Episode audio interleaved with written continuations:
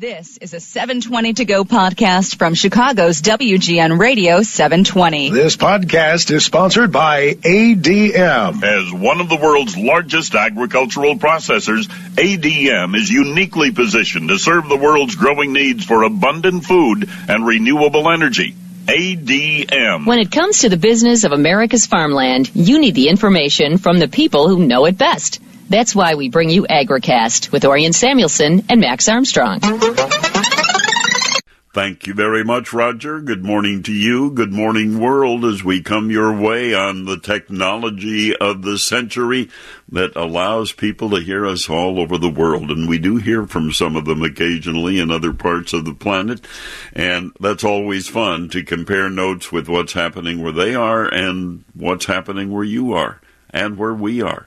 And we're heading into a very busy time because today, with that kind of a weather forecast, Air Orion will be flying. We'll be flying down to Champaign, then driving to Rantoul for the half century of progress show. We'll talk more about that a little bit later. And then, of course, next week, it's the granddaddy of the outdoor farm shows, the Farm Progress Show, Decatur, Illinois. That will be next week, Tuesday, Wednesday, Thursday. Oh, and you're still asking when the sandwich fair gets underway? It's always the Wednesday after Labor Day. And yes, Max and I will be there on different days to uh, entertain folks, including you, I hope, at the sandwich fair. So anyway, we're going to check in this morning uh, to talk markets with Rich Feltes of RJ O'Brien. We're going to uh, check in with uh, Jim Fizzell to talk gardening and some of the solutions to problems you may be having in your garden or lawn this year. And then we're going to check in with Steve Alexander, who will talk about Hollywood coming to the Farm Progress Show. There's going to be a film debut at the Farm Progress Show this year. So a lot to happen here between now and six o'clock. We'll check in with Jim Fizzell when we continue here on the Saturday Morning Show. We say good morning to Jim Fizzell here on the Saturday Morning Show, and let me lead off, Jim, with a couple of listener questions, if I can. Sure. A lady at a lady in uh, at church said, I have nice red tomatoes, but I pick them off, and on the bottom of the tomato, there's a black spot. Uh-huh. What can I do to stop that? Well, I'll tell you, that's called blossom end rot. And it's not a disease, it's a physiological condition. Technically, there's a lack of calcium in the tissues, so the tissues never develop properly and they just fall out. Uh, actually, you can cut that piece of the tomato off, and the rest of the tomato should be just fine. Now, what happens when the plant is developing the first um, set of fruit?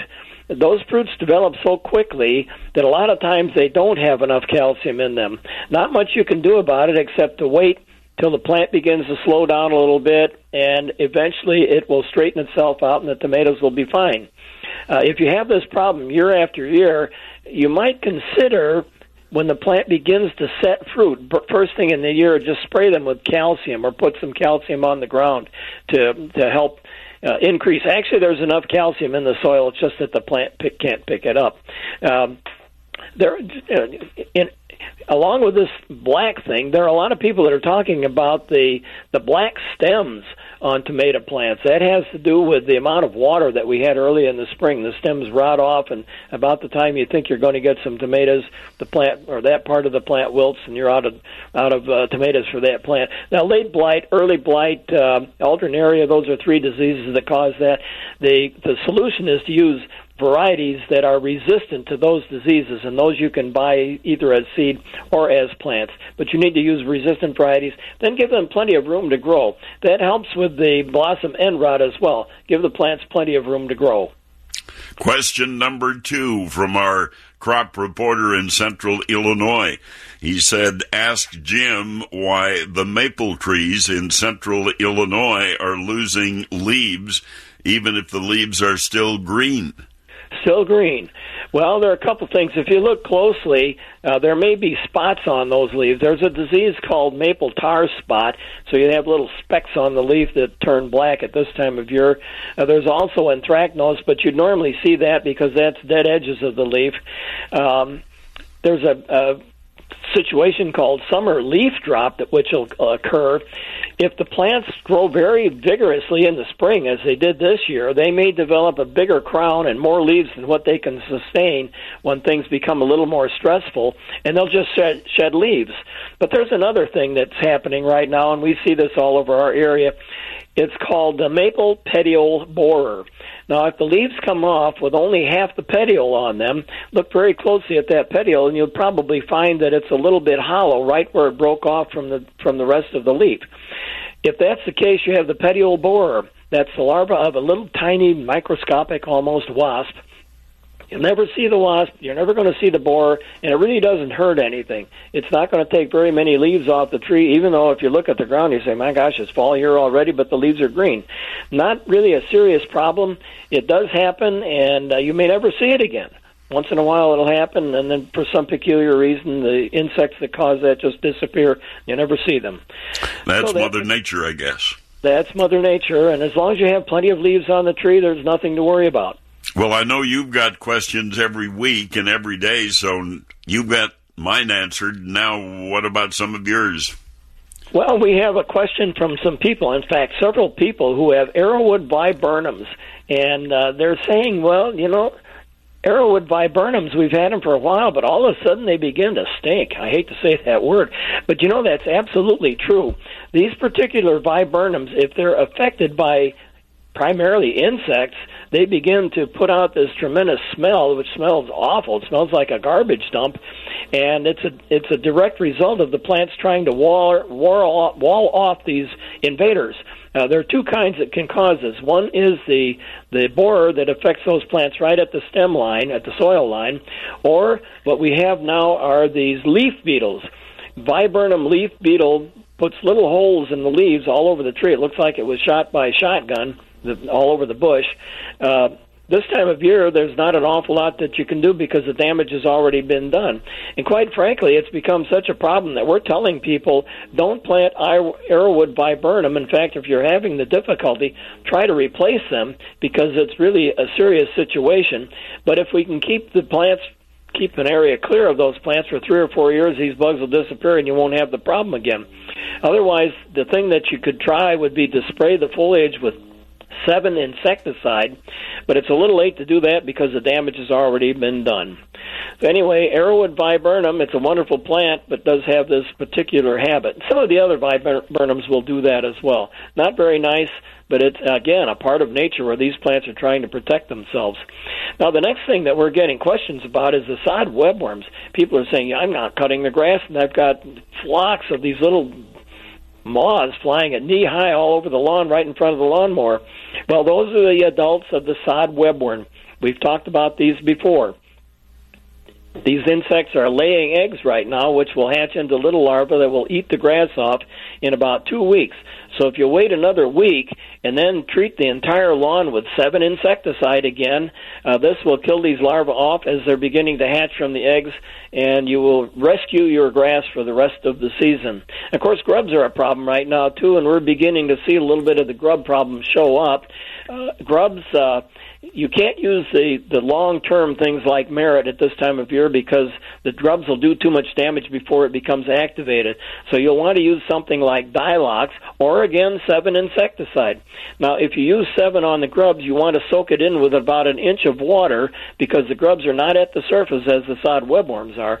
So if you're going to use Sevin or Dylox, either one, as soon as you put the material down, go ahead and soak the lawn with about an inch of water, or wait for nature to do it if it's going to do it within a day or so.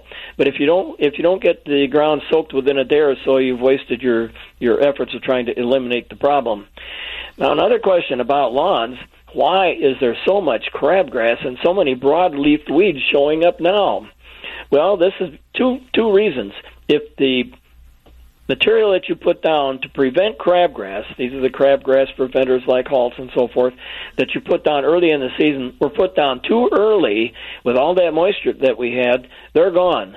and you're not going to have any protection anymore.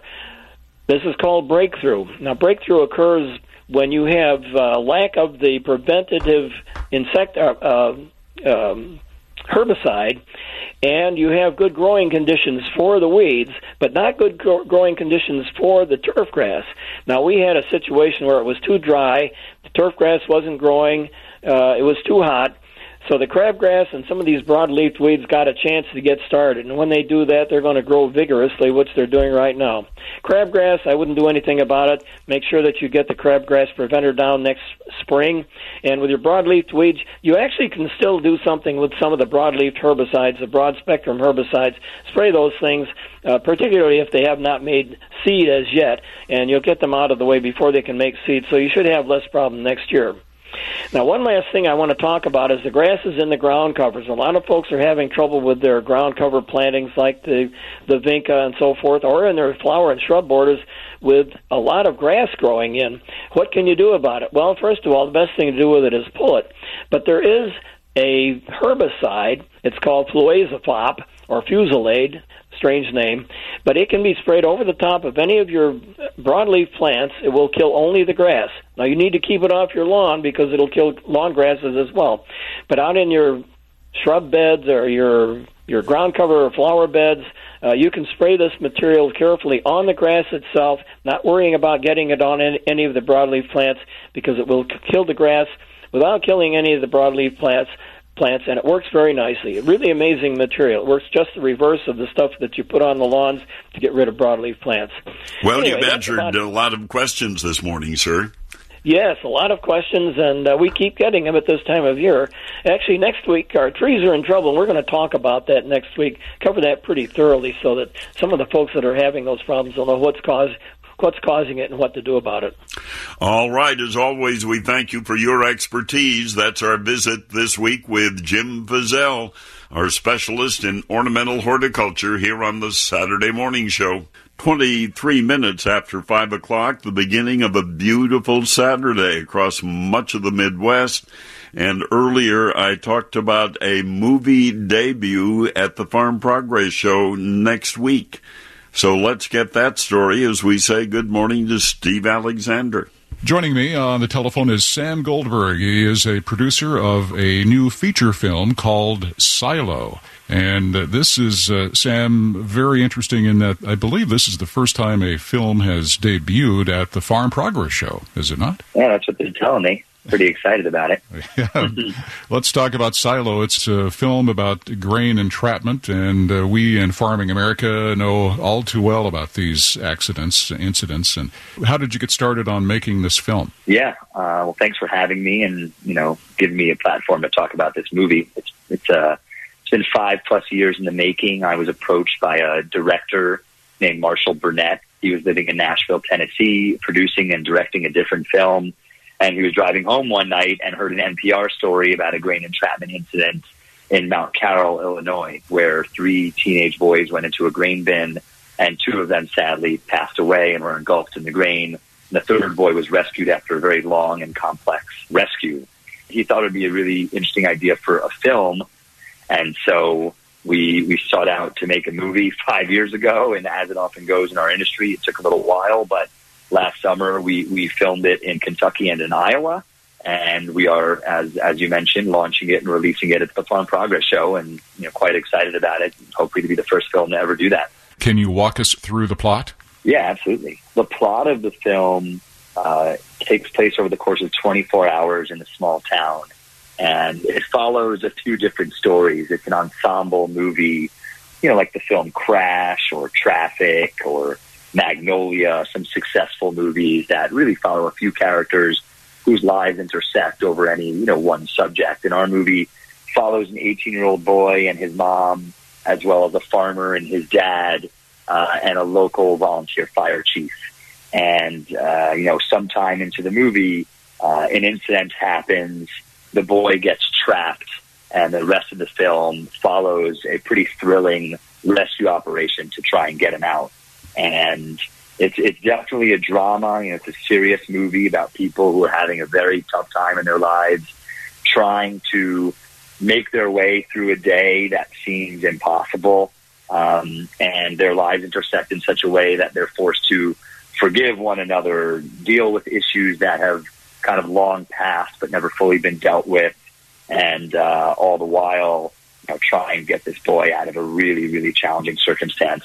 Does your film incorporate any of the uh, newer life saving techniques that are being used by fire departments? It does. It does. There's a grain tube that's very prevalent and important in our film. There's a, a grain tube plot line, basically, where you know what what happens often in small towns. You know what we learned through our research is a lot of small town volunteer fire departments may not have a grain tube, or even if they do, they may not have the proper training with the grain tube. So they often have to wait for a big city fire department to show up with the proper training and equipment.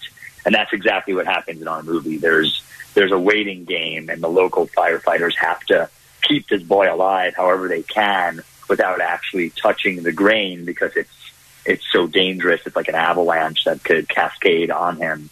And so that is that's exactly right. There there's a big sort of element of the new training techniques and technology that hopefully you know will save the boy's life. And um, yeah, in the process of making this movie, I'm I'm proud to say that we've worked with some companies that have then donated grain tubes to local fire departments.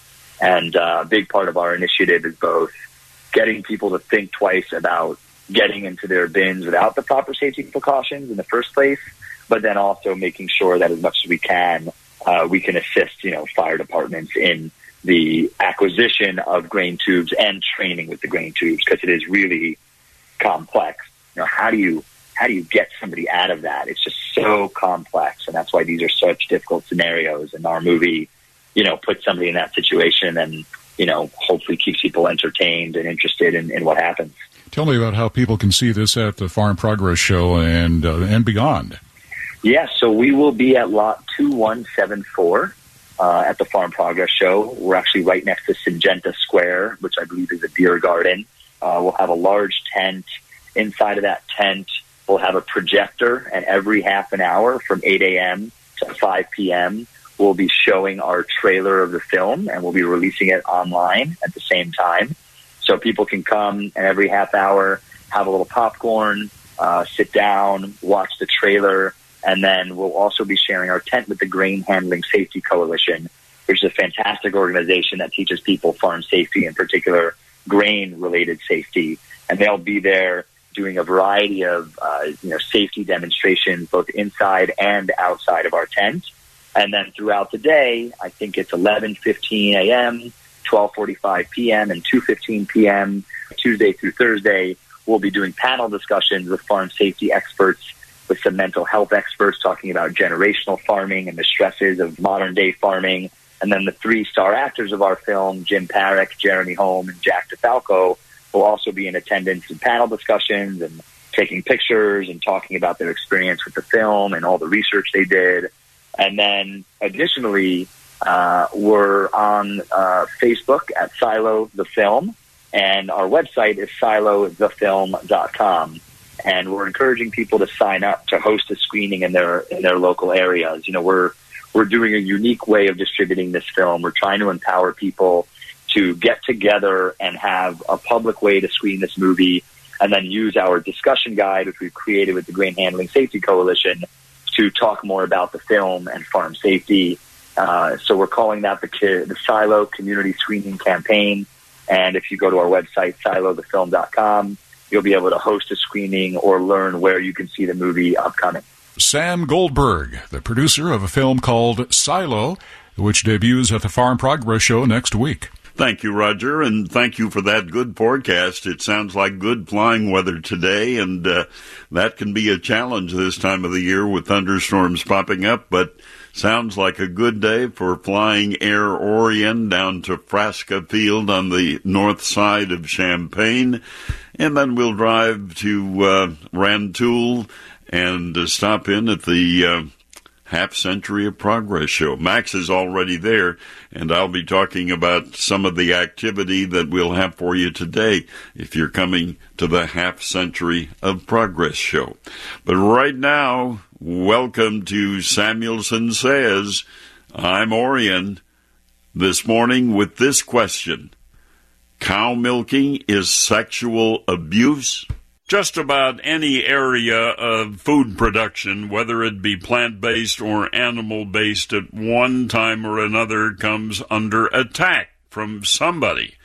And that's why this week's headline on Samuelson Says is the most unusual one I think I have ever used. But it comes from the New York University's Women's and Gender Studies program at Brockport State University in New York State.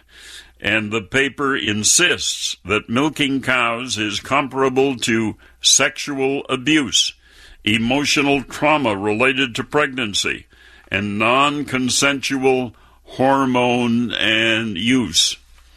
The author then writes Throughout our lives, we are offered an idealized image of dairy cows, where these animals graze on beautiful pastures, have room to play, and are comforted in spacious areas in which to sleep.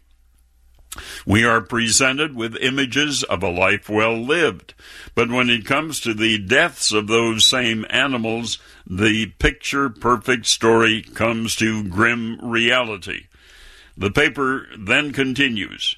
The outdated stereotype about women being caretakers and most importantly child bearers remains consistent in the dairy industry, especially when we take into account the means through which these animals are exploited.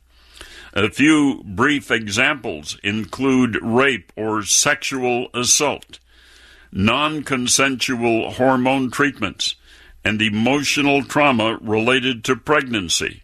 Dairy cows are forcibly impregnated, mainly by artificial insemination, or raped in order to constantly produce milk for humans to consume. The paper goes on to say a lot more, but I think that's enough that I'll share with you because number one, it points out that the people who wrote the paper have no idea that if you don't milk cows, they're going to become ill and could eventually perish. Cows have to be milked two or three times a day to stay in good health.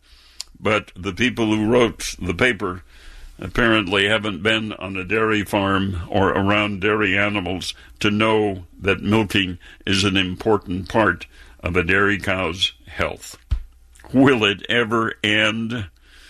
That's Samuelson Says, a presentation of Tribune Radio Networks. 19 minutes before 6 o'clock here on this Saturday morning, and we never know where guests on this show will be spending time while we're doing the broadcast. That's the case with our next guest, Rich Feltes, R.J. O'Brien, who joins us from, well, you'll find out, to talk markets when we continue on the Saturday morning show.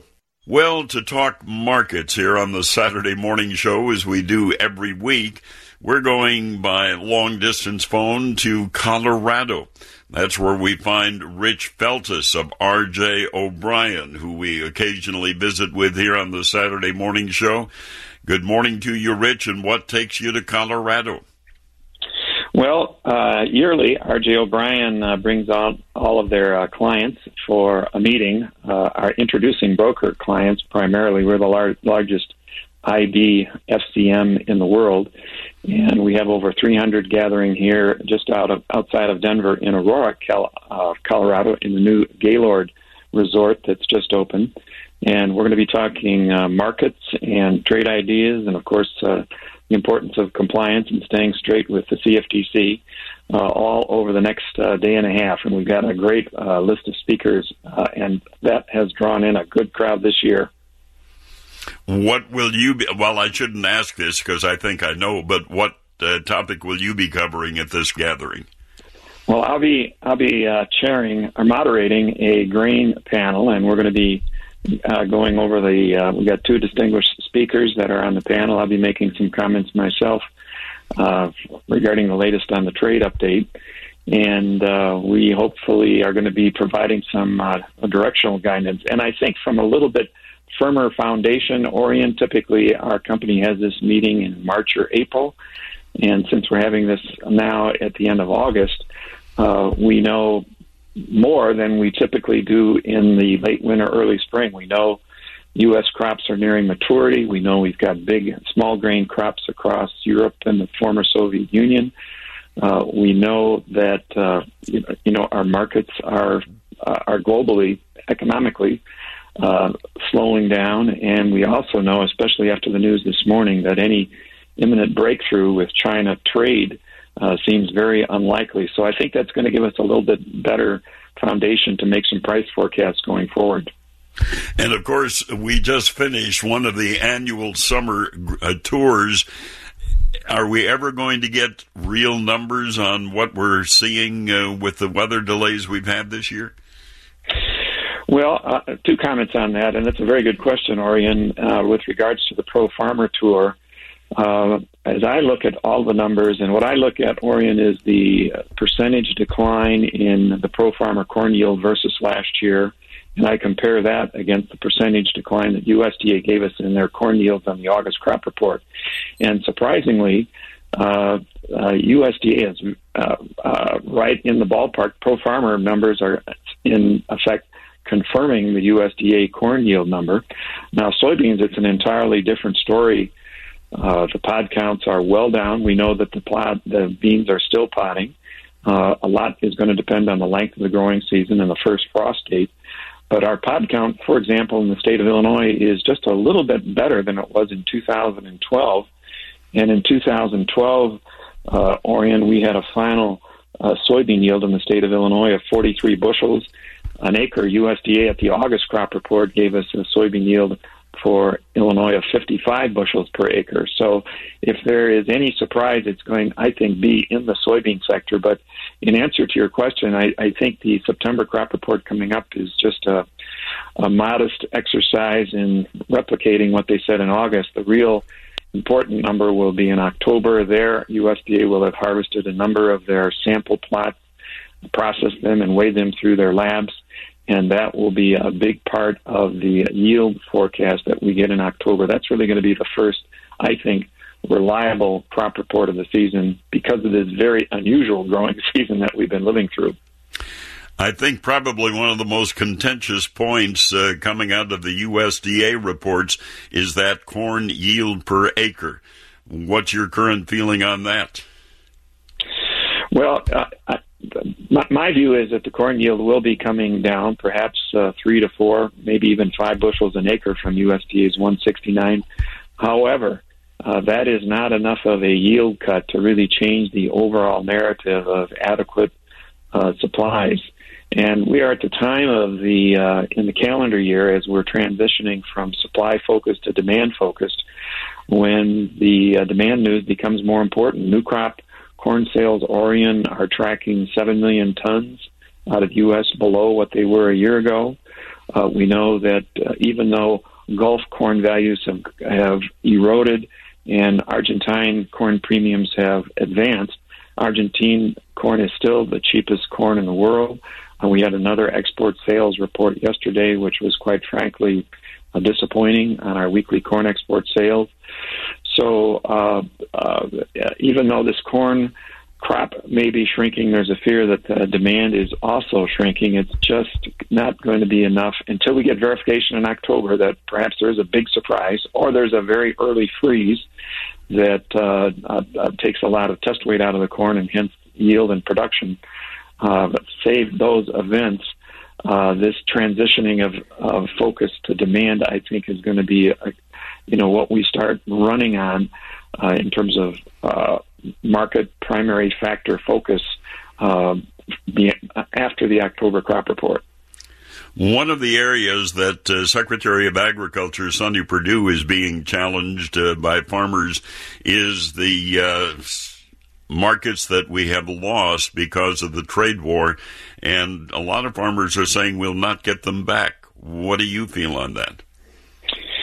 Well, I I think there is some truth to that, maybe even more than some. Uh, the secretary has also said that over the last decade, the U.S. soybean farmer has probably become too reliant on the Chinese market. Uh, there was an excellent story by the Reuters folks earlier this week about uh, the uh, North Dakota soybean farmer, uh, now one of you know in the top five soybean producing states, and uh, the fact that they don't have the uh, crushing infrastructure up there as a backstop to take the beans uh, vis-a-vis their primary outlook via shuttle trains out to the PNW to load in vessels to go to China. That has virtually dried up uh, and impacted those upper Great Plains producers more than your central Midwest producers. Uh, China right now, Orion uh, last week stated publicly that they can uh, uh, bridge the gap in their soybean needs through the fourth quarter of 2019. we know their crush rate is down. We know their hog numbers are way down and uh, we know they're committed to uh, diversifying as much as possible away from the U.S. in terms of sourcing uh, soybeans. It looks to us, and again, this comes indirectly through uh, my contacts at the Commodity Markets Council in Washington, that it's unlikely that this trade uh, fracas is going to be resolved prior to the 2020 election. I think it's well known in Washington and Beijing that the uh, Chinese would prefer a Trump loss, that they would have an easier trade negotiating partner with a Democratic president. And it appears now that we're in a waiting game on the part of the Chinese to to wait out this president and hope uh, that he doesn't survive another four years. So, your basic question, I, I think it's correct. At least through the fall elections next year, there doesn't look to be much hope of gaining back uh, much of this very important uh, Chinese soybean demand market that has really been a boom to U.S. soybean production. And finally, the Chinese government said they weren't buying any more ag products from the United States, but yet this past week we reported a couple of export sales. Are they changing their mind, or was that done before they made the announcement?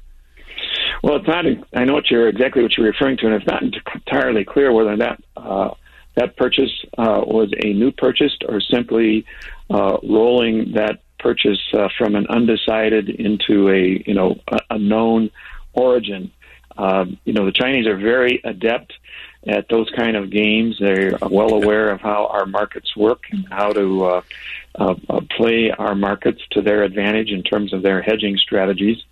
Um, uh, after the events this morning, though, with these additional tariffs that have been announced uh, with the soon after the opening here in Chicago on Friday, uh, it, the odds of any additional purchases here in the near term appear to be very scant unless there's some sort of a breakthrough on the trade talks and we resume at least a goodwill resumption of U.S. soybean purchases at a modest scale. At this point, that's I think the most we can hope for.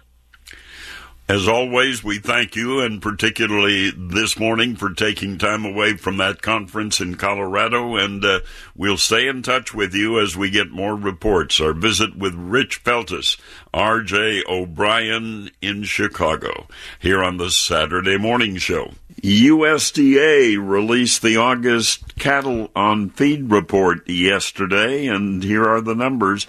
Cattle and calves on feed in the United States 11,100,000 head as of August 1st. That inventory was slightly above August 1st of 2018, and it is the highest August 1st inventory since the series began in 1996. Placements in feedlots during July totaled a million seven hundred ten thousand head, two percent below 2018.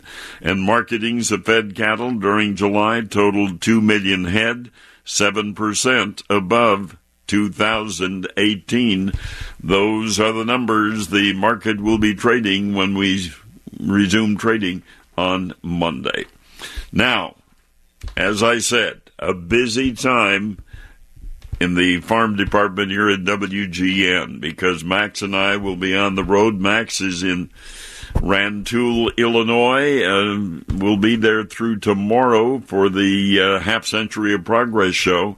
I'll be flying down later today to join Max on stage at 3 o'clock this afternoon with our band, The Back Page, and we'll spend an hour with you in the entertainment tent, and we hope you'll stop by and say hello. And then, of course, next week, it's the Farm Progress Show, Decatur, Illinois, Tuesday, Wednesday, Thursday. Max will be appearing at several of the exhibits on those three days. And I'll be at the University of Illinois exhibit every day at 10 o'clock in the morning, Tuesday, Wednesday, and Thursday. And uh, 600 exhibitors at the Farm Progress Show this week.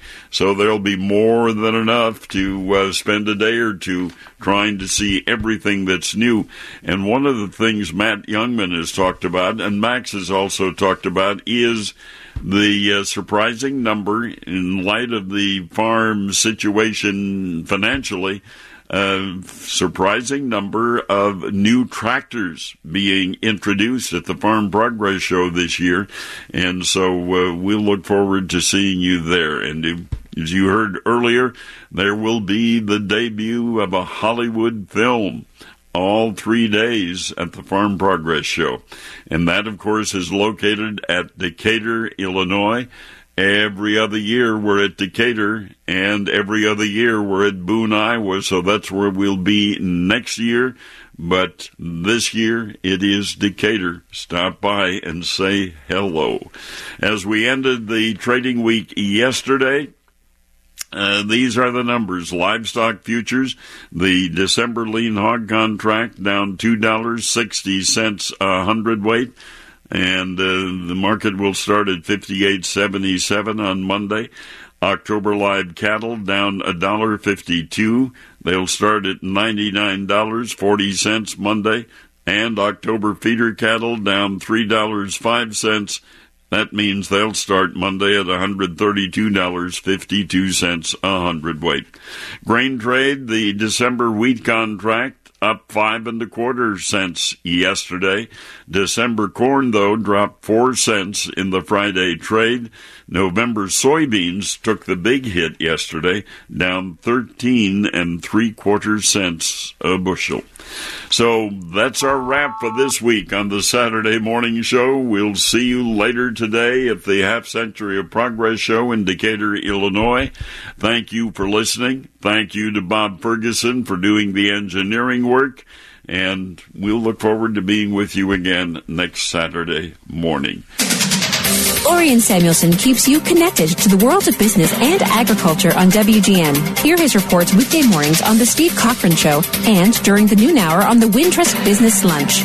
Plus, catch Orion and Max on Saturday mornings at 5 a.m. only on Chicago's WGN Radio 720.